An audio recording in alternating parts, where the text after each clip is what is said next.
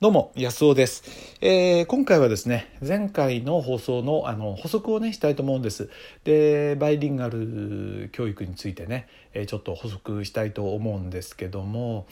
私たちはね、言葉で自分の世界を作ってるんですよね。言葉で世の中を見てるんです。で、言葉がどのぐらい大事なのかっていうと、例えば犬を見たりしたら分かりますよね。で、うちの、柴犬のねトラちゃんに月の裏側の話をしても全く分からないんですよ。例えば月の方向を一生懸命見せてね、それであれが月なんだよって言っても触ることもできないものに対して、彼は何の関心も持つことができないんですよね。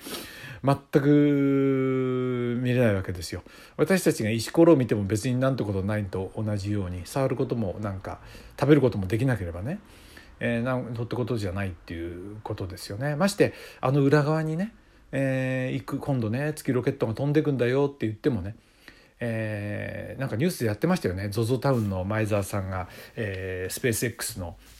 ロケットでね第1号で行くみたいなね、家族旅行で行くんですか、なんかそういうのを予約したとかっていうのを、ニュースになってましたけども、どんなこと言ってもね、トラちゃんにとっては言葉がないので世界を持つことができないんですよね。月の裏側ということについて考えることも、想像することもできない。私たちは月に行くね予約をしなくても月という概念を知ってるし、裏側という概念を知ってるから、考えることができるわけですよ。だから自分の世界の中に入ってますよね。月っていうのはね、守備範囲に入ってるわけですよ。行くことはできないけど守備範囲に入ってるわけなんですよね。これが言葉というもので、言葉で自分のね知ってる世界ってものを作っているんですよね。言葉がなかったら、だから月の裏側っていうことは自分の世界には入ってこないものになっちゃうわけなんですよね。で、この言葉をね、どんなものを使っているかによってまた微妙に違ってて、例えば日本は季節がこう多様なね季節を持っているから、雨っていうことに対しても、多分ね100とかそんくらいの雨っていう言葉があると思うんですよ。みぞれだとかなんかあるじゃないですか、春雨だとかね、いろんなのがあるわけですよね。これが季節感がない国だったら、ただの雨っていうね、レインということだけしかないと思うんですよね。で、この春雨と雨っていうのは微妙に違うわけなんですよ。これが自分が持っている世界観ですよね。そうじゃないんだよなって感じですよ。大阪の方がアホちゃうかってね、いうのはバカじゃないのっていうね、東京言葉とはね、これ微妙に違うわけなんですよね。やっぱりしっくりくるかどうかっていうのは違うと思いますよね。沖縄に行くと、人を脅かしたりすると魂が落っこっちゃうって考えているんですよね。なんでマブヤって言うんですけど、それね、で子供なんかがびっくりしてね、やるとおじいちゃんおばあちゃんとか近くにいると一生懸命ねマブヤを拾うんですよ。落っこっちゃったものを拾うふりして、で胸にくっつけるんですよね。マブヤマブヤってやるんですよ。いい風景ですよね。これマブヤっていうのは、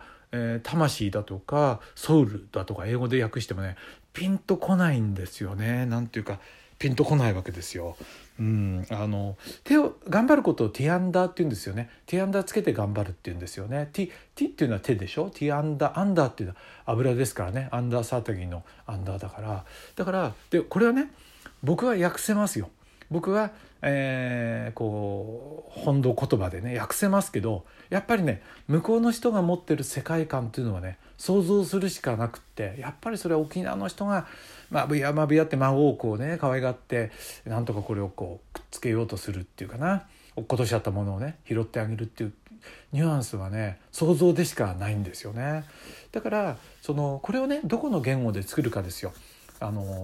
英語で作るのか日本語で作るのか、それによって微妙なところっていうのはその人が持つ世界観というものが変わってくるんですよね。英語だってね、ただ英語ならいいんじゃなくって、それはやっぱりイギリス英語なのかオーストラリア英語なのかシンガポール英語なのかによってこれね絶対違ってくるんですよ。どういう微妙な切り取りがあるわけですからね。日本語も関西大阪弁なのか、それとも沖縄言葉なのかね、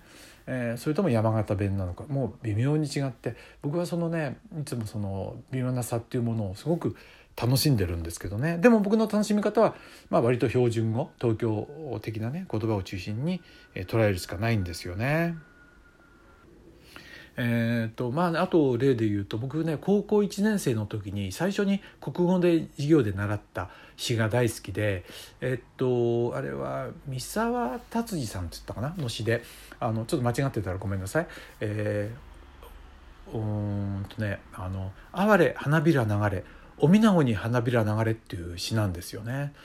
これ好きで、やっぱ春になると思い出すんですよね。でこれはね、そのね女の子じゃダメなんですよ。やっぱおみなごに花びら流れっていうところがね、なんともこの様をね、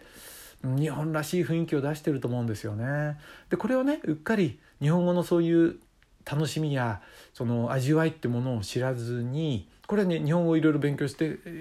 日本語を中心に考えるとこういうものが得られるわけですけど、英語というものと、いつも合わせながら考えてるとそこまでいけるのかなっていうね、やっぱり一つの言葉で深く、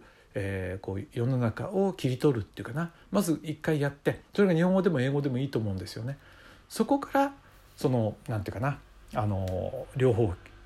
どちらか英語にしてみるだとか日本語にしてみるだとか大阪弁にしてみるだとか、こうやってね変えていくっていうことがその人間の豊かさやそれからオリジナリティってものを作っていくんじゃないかなと思うんですね。でそれがなんとなくどこの英語か分かんないようなね、そのアメリカでもイギリスでもないようななんだか、例えば英語が中心になっちゃっていって、日本語もなんとなく普通の言葉が喋れるっていうね、通り一遍のそれ言葉はできるでしょうね。だけどそうするとその国道なんかが全国で一緒になっちゃったのと同じような、なんていうか国道の周りにあるお店ってどこも同じじゃないですか。吉野家があり、すき家があり、なんかユニクロがあり、レン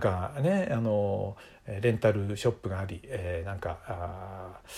ードオフがありみたいなね、なんかどこ行っても同じみたいな、あれ価値がないですよね。だからやっぱり行くとがっかりしますよね。そういうとこ通ってもやっぱりその駅前の寂れてるかもしれないけど面白いお店があったりとか、そこにやっぱり地方性とかそこの街の価値ってものを感じる。同じようにやっぱり自分が持っている言葉の一番のオリジナルがどこなのかね。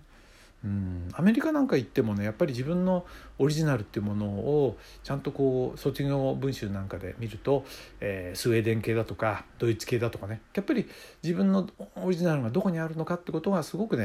やっぱり人間が求めていたいもんだと思うんですよね。なのでそのなんとなくね、どこのもんだか分かんないみたいな、なんかへんてこりんなって言っちゃごめんなさいね、バイリンガルただのっ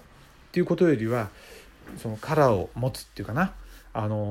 分が住んでいる土地の言葉で、じゃないとわからないようなその情緒だとかね、感じる部分、さっきのマブヤじゃないけどアホちゃうかみたいなね、なんかねそういうもの、それやっぱり真似できないもので、それが人生の価値になっていってね、そしてその上で、